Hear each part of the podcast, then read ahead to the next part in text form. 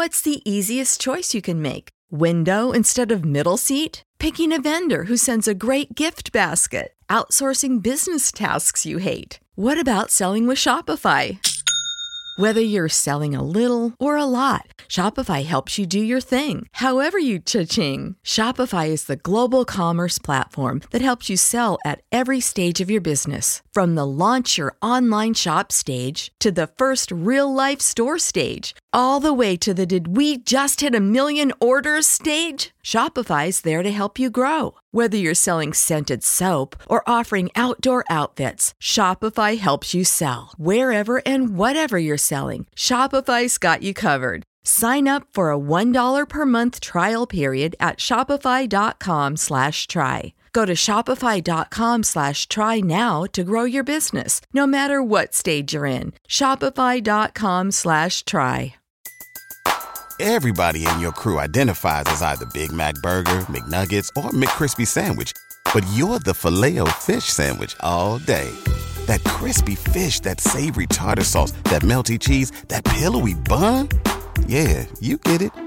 Every time. And if you love the filet of fish, right now you can catch two of the classics you love for just $6. Limited time only. Price and participation may vary. Cannot be combined with any other offer. Single item at regular price. Ba da ba ba ba.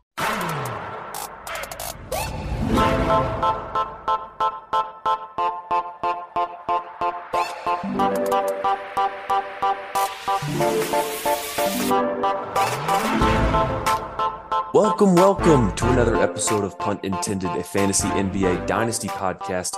I am your host, Rhett Bauer, coming to you today with his first punt intended appearance, but not his first sports ethos dynasty appearance, is Mark Camaro. Mark, how are you doing today?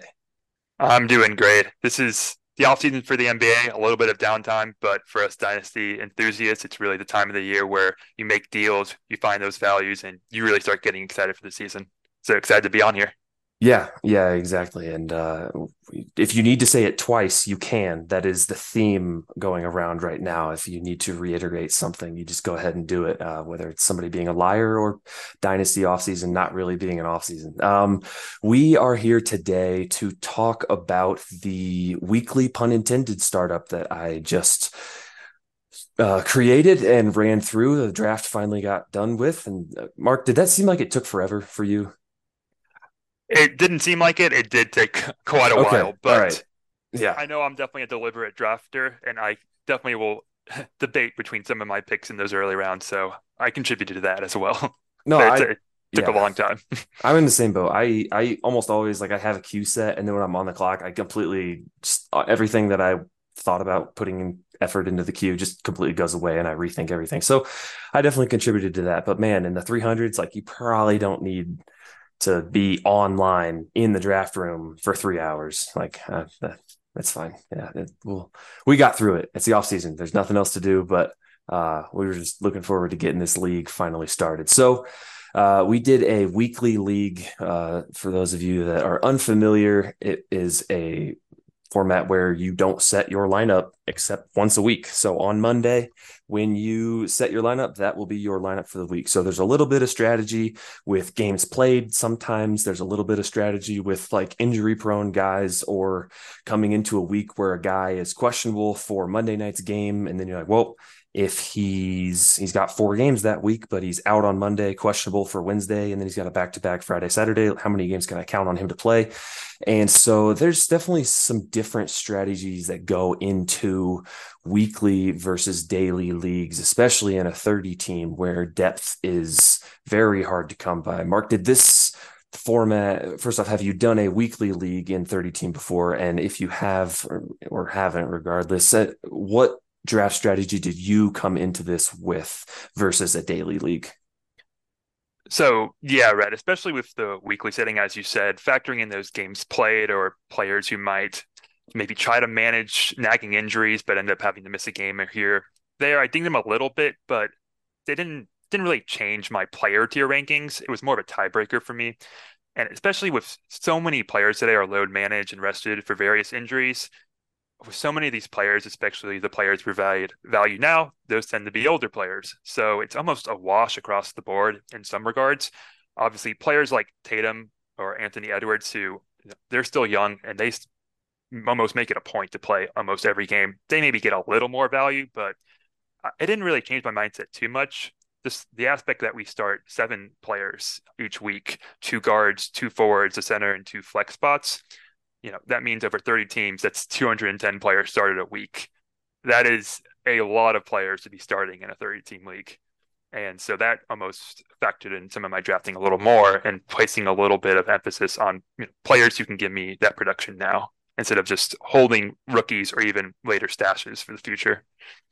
Yeah, I I typically like to have a bigger starting lineup, but also still having a decent bench with minor flexibility as well. I think that leagues that have small starting lineup. Like there's definitely a balance to be struck, right? Because you don't want to have it be you've got five starters and then you've got 15 bench players, because then you can just keep consolidating to five starters, and then you have a ton of studs, and you've got guys that have 15 first round picks spread out across three years and don't have a single player ranked inside the top 150 um, for dynasty rankings because they just want to rebuild. And that just kind of I feel like the the separation in the league uh, gets pretty drastic at a certain point, and so I've, I have it to. I think I have six starters in the punt intended daily league. I'm in a league that does five. I'm in a league that does uh, seven and eight. And so I just I wanted to have it kind of in the middle there. So that way it was a just another point of reference trying to see maybe if there is a better way to do it and for any leagues moving forward. And yeah, the durability point for me, um, durability and depth is pretty crucial for me in a 30 team weekly league because if I have a guy that I can't count on to play that week, I have to have a replacement already on my team. Right. Like I'm not going to the wire and picking somebody up to play that week. Like maybe I maybe I can get Daniel Theis to give me one good game out of three in a week. And that's just not gonna cut it if your team is trying to be good. So I definitely steer clear of some of the more injury prone players in a 30 team off the bat. I'm not drafting those players. I am usually going to be the one trading for those players in some sort of consolidation move when they are inevitably hurt and I can get them at a discount, add them to my core rather than relying on them as my core, if that makes any sense. No, that definitely makes sense. And, you know, it's the old adage uh, you buy low and you sell high. Yes, yeah, without a doubt there. All right. So draft strategies didn't really change all that much. Starters definitely mattered, but um, we can actually get into the draft here. And we didn't have to get very far into the draft to get to some talking points because I did something that I would almost never do. And I went crazy at the first pick and I took Victor Wembanyama.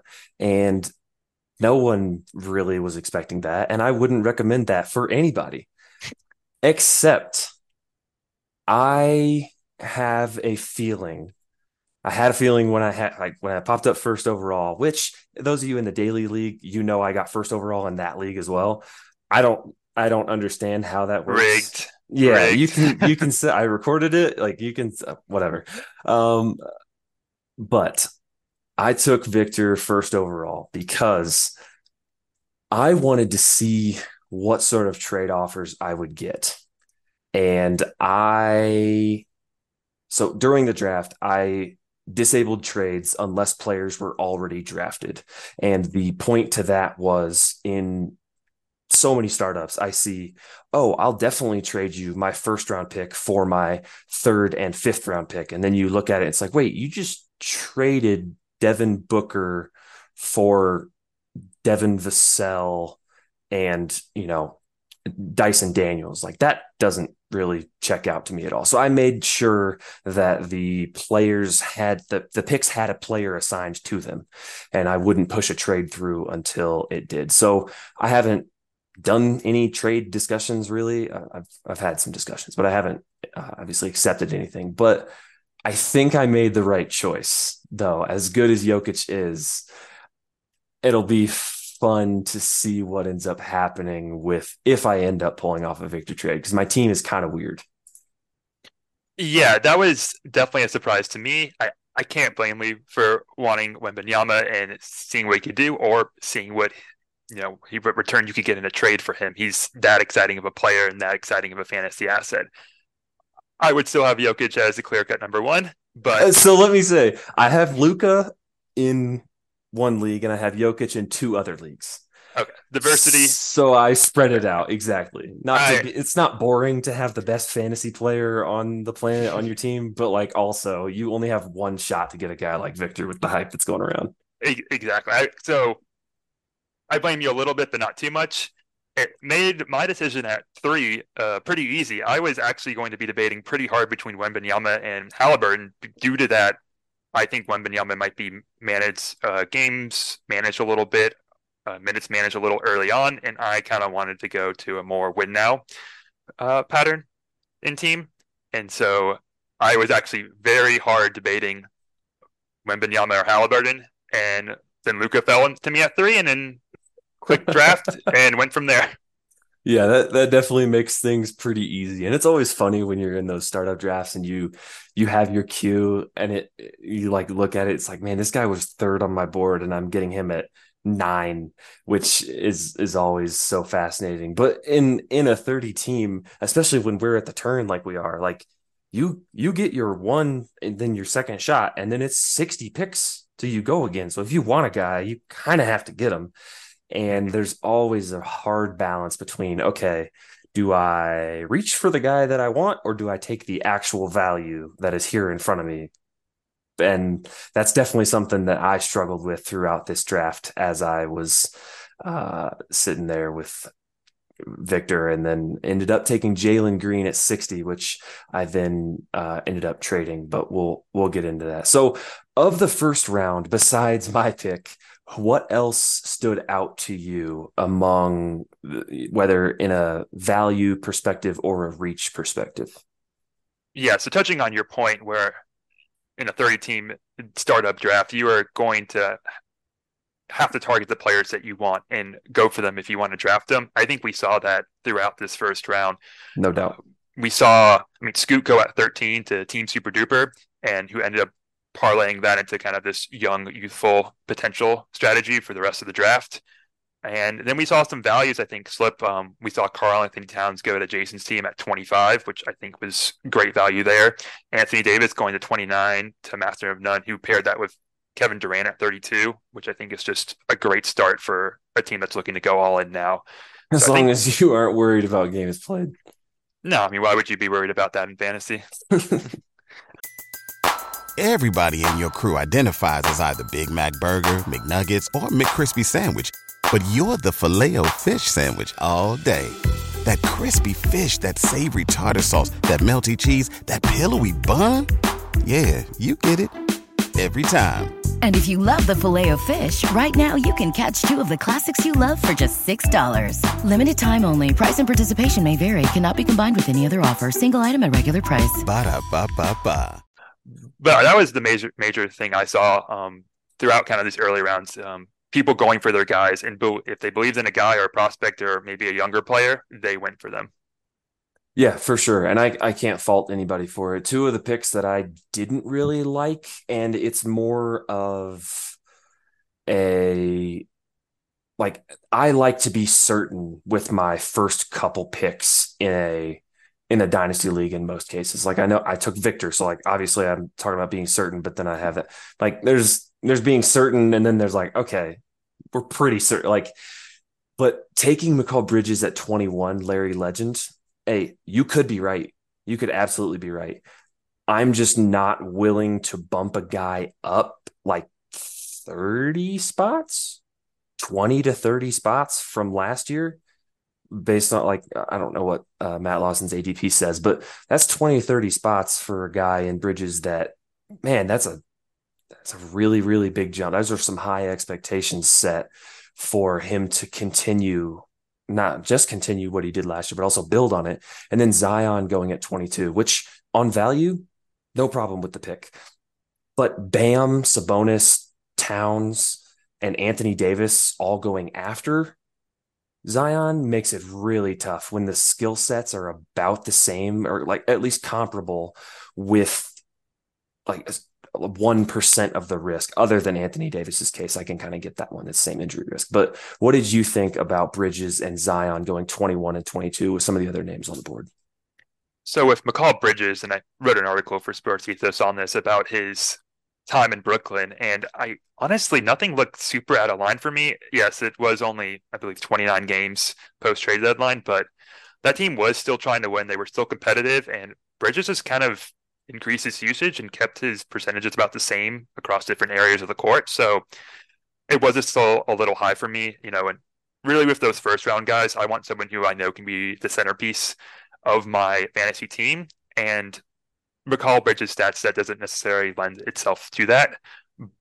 I don't think it was as gross an overreach as you know 20 to 30. I had more 10 to 20 range, but it, it still was a little little low in the value for me. And then the Zion pick, same reasons you said. It's and as I alluded to, it's not necessarily someone I would feel comfortable with in that 30 team where these rounds, early rounds, these are part of your core and these are your core guys. I don't know if I trust Zion to be that. Um, he did pair, or he or she, they paired uh, Zion with Josh Giddey then with his second round pick, which I think is an interesting upside option with Zion. That stat set could work together, but again, that's another pick where you're hoping Giddey uh, pans out, keeps up that usage, and keeps up those counting stats. Yeah, you definitely set a build there with those first two picks, which you know you're going to do with Zion, right? Like in a 30 team, you are never going to be able to offset the threes and the free throw percentage that Zion bring and the defensive stats too, really. But uh, so I get that part of it. Um, and you know, again, we just we just said it. Larry Legend, you were picking at 21. Was there a chance you were going to get Mikal Bridges at 40? No, there really wasn't. Like there, it, it would have been extremely unlikely for him to get all the way to 40 with the hype that's surrounding him. So I don't I don't fault you for it at all. I think there was better values on the board, but hey, I took the guy that I wanted over the better values on the board. So go get your guy. No, no faults there at all. Moving into the second round, this is where it got a, a little bit more interesting in the second round. Uh, Walker Kessler went 34 to Noah Rubin, which I think is too much, but he paired him with Lauri Markkanen. And so that's first off the starting front court for the Jazz, which I think is funny and also like rock solid into a punt assist build. But uh, so that one's definitely stood out to me. Um, Steph Curry going at 36 to Jason, um, who took Towns at 25, which was the most predictable pick. If any of you know Jason, like once I saw the board fall the way it did, I was like, oh, it, Jason's definitely going to end up getting Towns at 25. I didn't expect him to get Curry at 36 and then Kawhi at uh, 66 as well. But that's just uh, that's just how that it's as predictable as it gets. Uh, Sengun at 37 was interesting. I think that's about right. Uh, what you Houston Rockets fan? Chime in on Sengun at 37. What do you got? Oh, I might be the atypical Rockets fan here, and I've gotten into little debates on Twitter about him. I that's why you're allowed to be on the show for for just for clarity because I also would get in those arguments. I I do doubt Sengun's ability to be a high minutes center on a good team. His per minute stats are obviously very tantalizing. I love his passing vision and display. I mean, honestly, I don't think it's a stretch to say he's a the second best passing big right now, with Jokic being one, and then you might have Sengun, Sabonis, and Draymond Green in that two, three, four tier.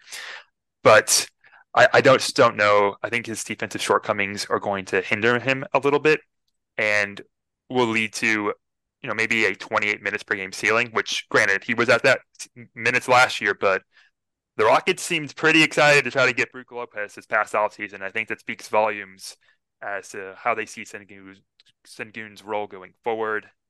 And if you don't see the minutes, you're not going to see that per minute value. As yeah. much fun as he is to watch.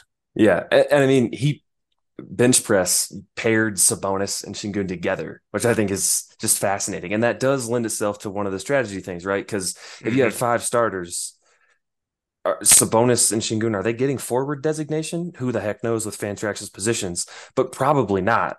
Sabonis does have forward uh, eligibility. He does. So. Why? But He does. So, like in that case, you know what that's coming. So it at least gives you a little bit of flexibility. But we have two flex spots, so you can draft two centers off rip and not have to worry about it too much.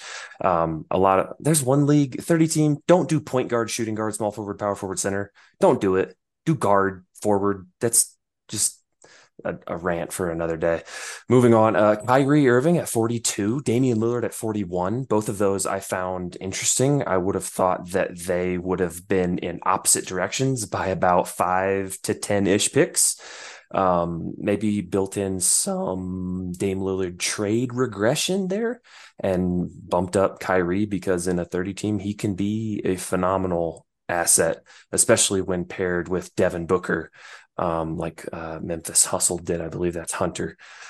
Um, and then what else? What else stood out? Uh, Team Super Duper, like you said, going rookie heavy. Brandon Miller going at 48 is that could be about right, right? Like, I mean, I, I'm I don't know how you feel about Brandon Miller as a dynasty asset, but that that's not the worst. Like Amen went ahead of him, so the only other argument as far as rookies go would have been Ausar, who went like it's four picks after. So what do you what do you think about Brandon Miller at 48?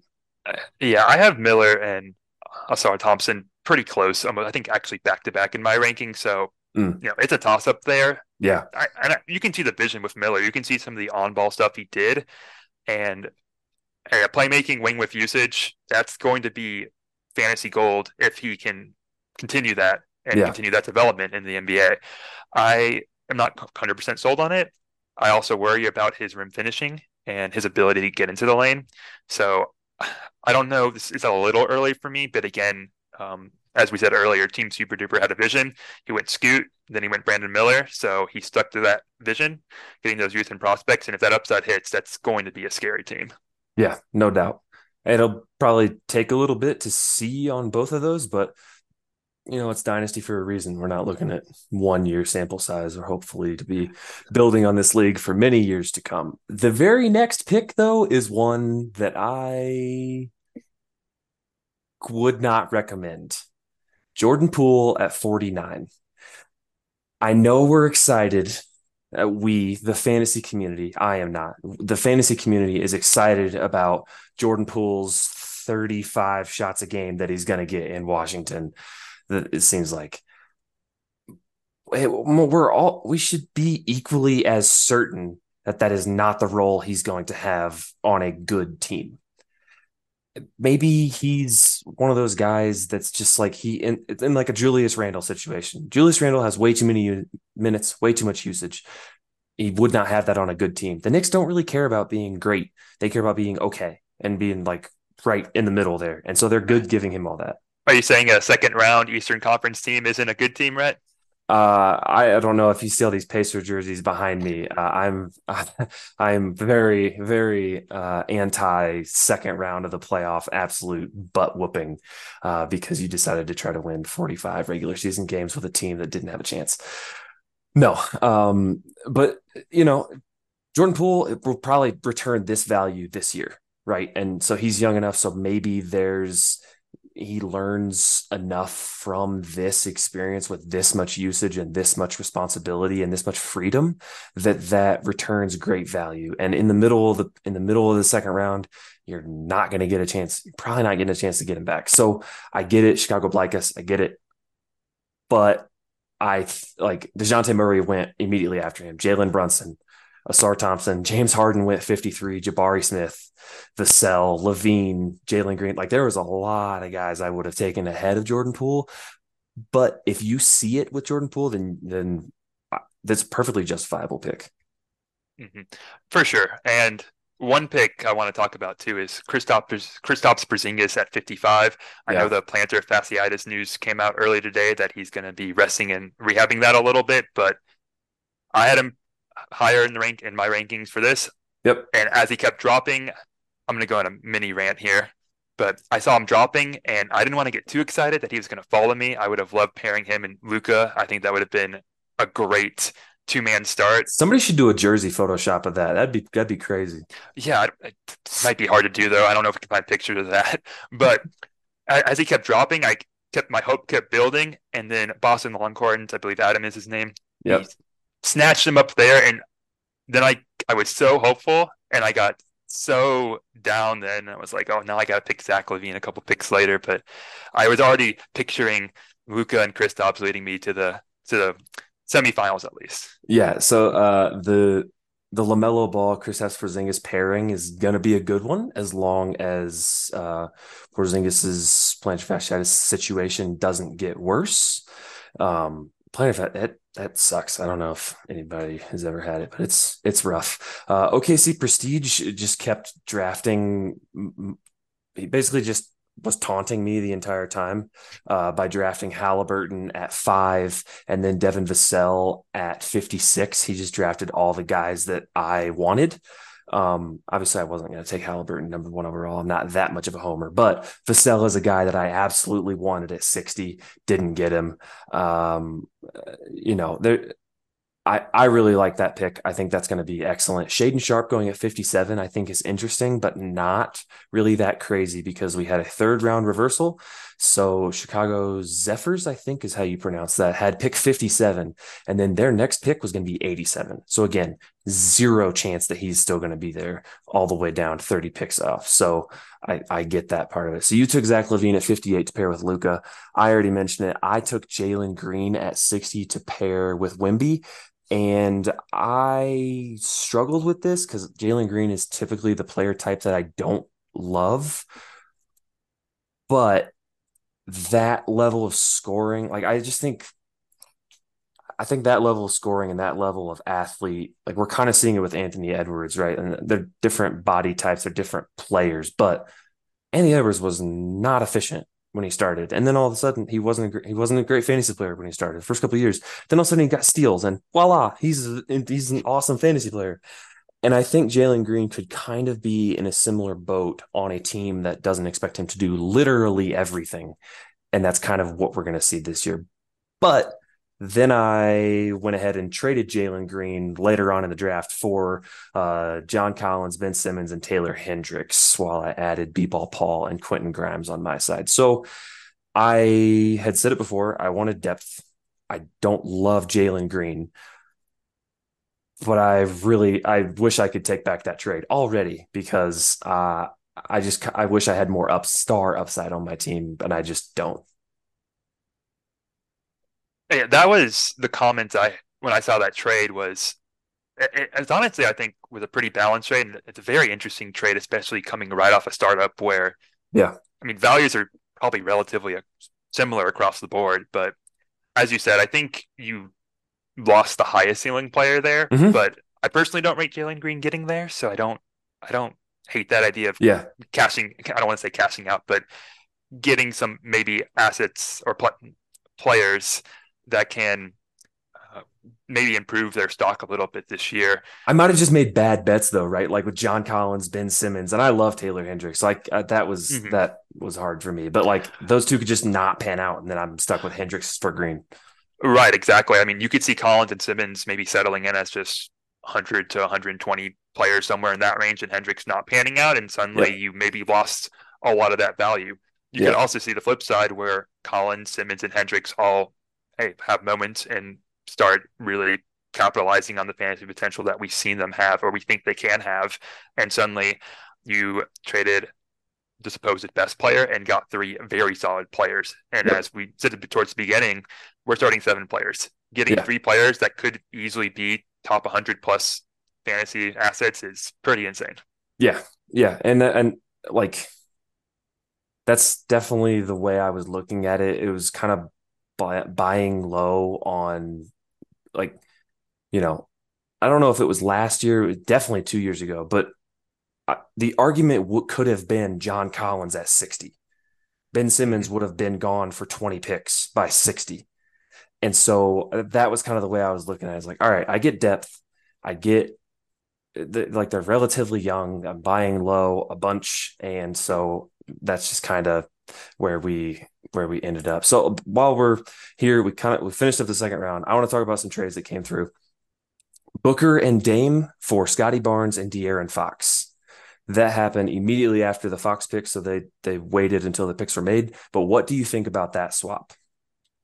I thought it was interesting. It was uh, pretty clear, more youth and potential oriented for a win now trade. Mm-hmm. The win now getting Booker and Dame, who that's a great pairing. You're going to get elite points, elite free throw percentages, elite assists with some other goodies here and there, and that's that's your guard set for the next probably two to three seasons and setting you up for contention. But Scottie and Fox project really well together, I think, too. If Scottie can see his on ball usage and creation really shoot up and develop that ability more, him and Fox together, you're going to get points, you're going to get assists, probably good field goal percentage there. And Scottie should hopefully start seeing his stocks increase in the next couple seasons. That's a really good base to work off of and could be a really good base for your fantasy team to build with maybe a sort of a punt angle build there. Um, but you can build off that base for the next couple years. Yeah, for sure. And then the probably the most controversial trade so far in the league that people did not like, but I I got it. Amen Thompson for Miles Turner and Cam Whitmore. And the reason that this was so controversial was that Amen Thompson was drafted 38. Miles Turner was drafted 40. Cam Whitmore was drafted, I believe, 110. I think that's the number that sticks in my head. Uh, 111. And so the argument, like the actual argument, was about what the heck, why was 38 traded for 40 and 111? I don't think you can look at it that way. I don't think that's the right way. Like, yes, we just finished the startup. So technically, yes, that is the trade that happened but I don't think that's an unfair trade at all, especially if you believe in Amen Thompson. Well, if it was pick 110, it would be completely unfair. But no, I'm just joking with that. But no, I, I agree. I don't think just looking at pure pick value is the best way to look at it. It is one way, and I'm not going to fault someone for looking at it that way. But I think it is a lot for Amen Thompson. But the manager said in our Discord chat for the league that he believes in Amen a lot, thinks he could be the second, I believe, the second best guy in this draft class, which is saying a lot with this draft class.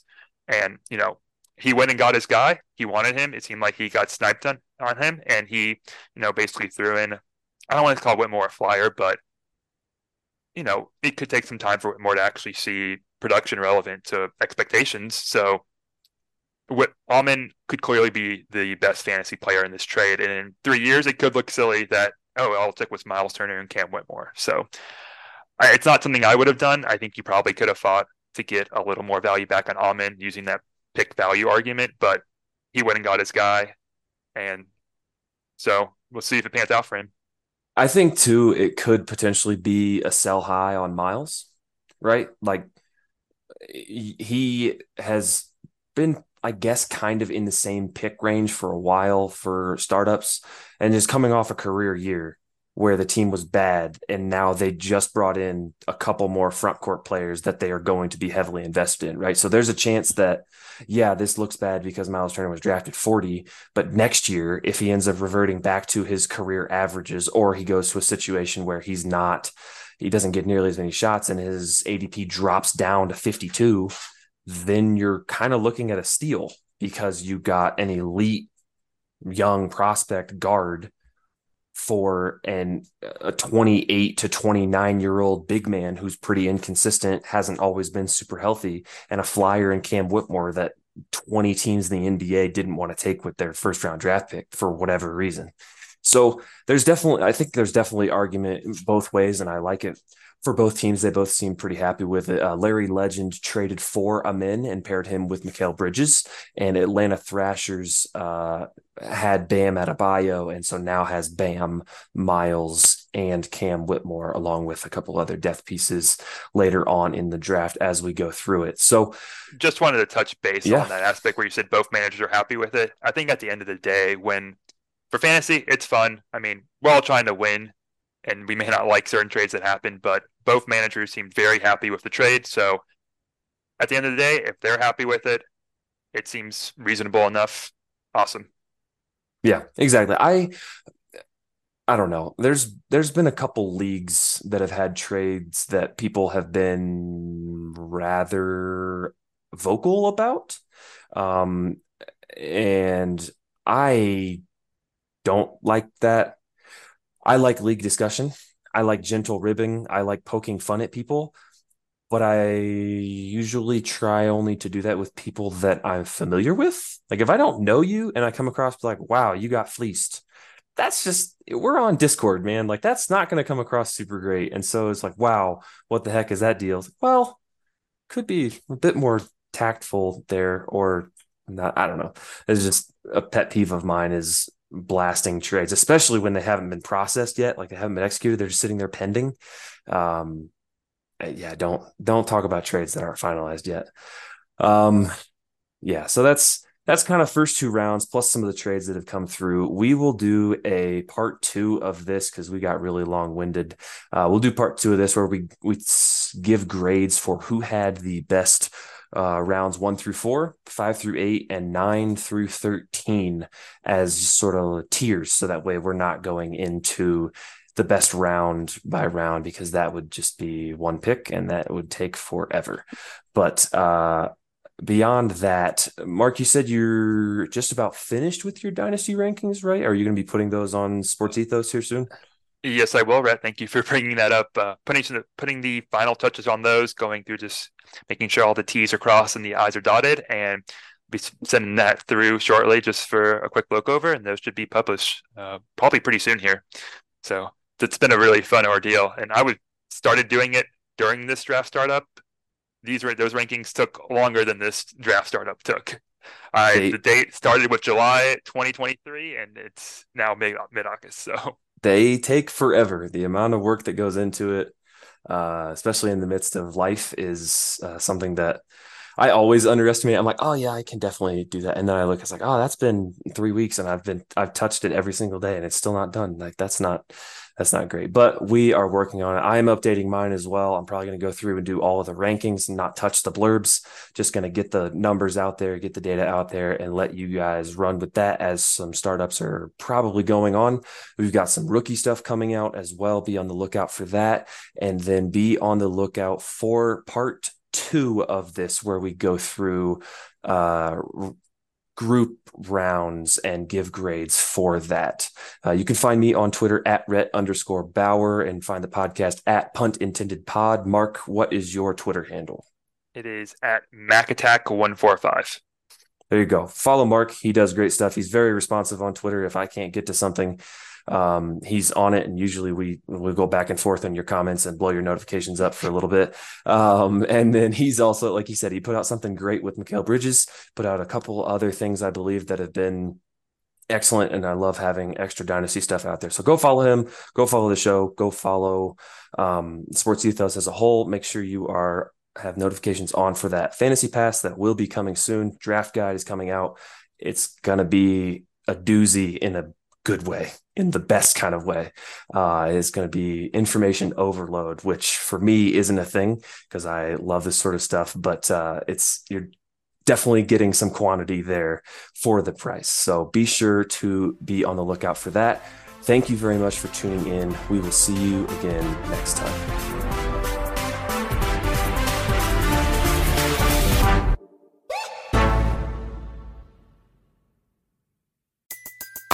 Everybody in your crew identifies as either Big Mac Burger, McNuggets, or McCrispy Sandwich.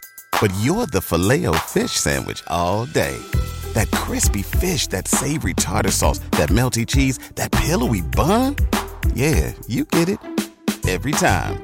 And if you love the Filet-O-Fish, right now you can catch two of the classics you love for just $6. Limited time only. Price and participation may vary. Cannot be combined with any other offer. Single item at regular price. Ba da ba ba ba.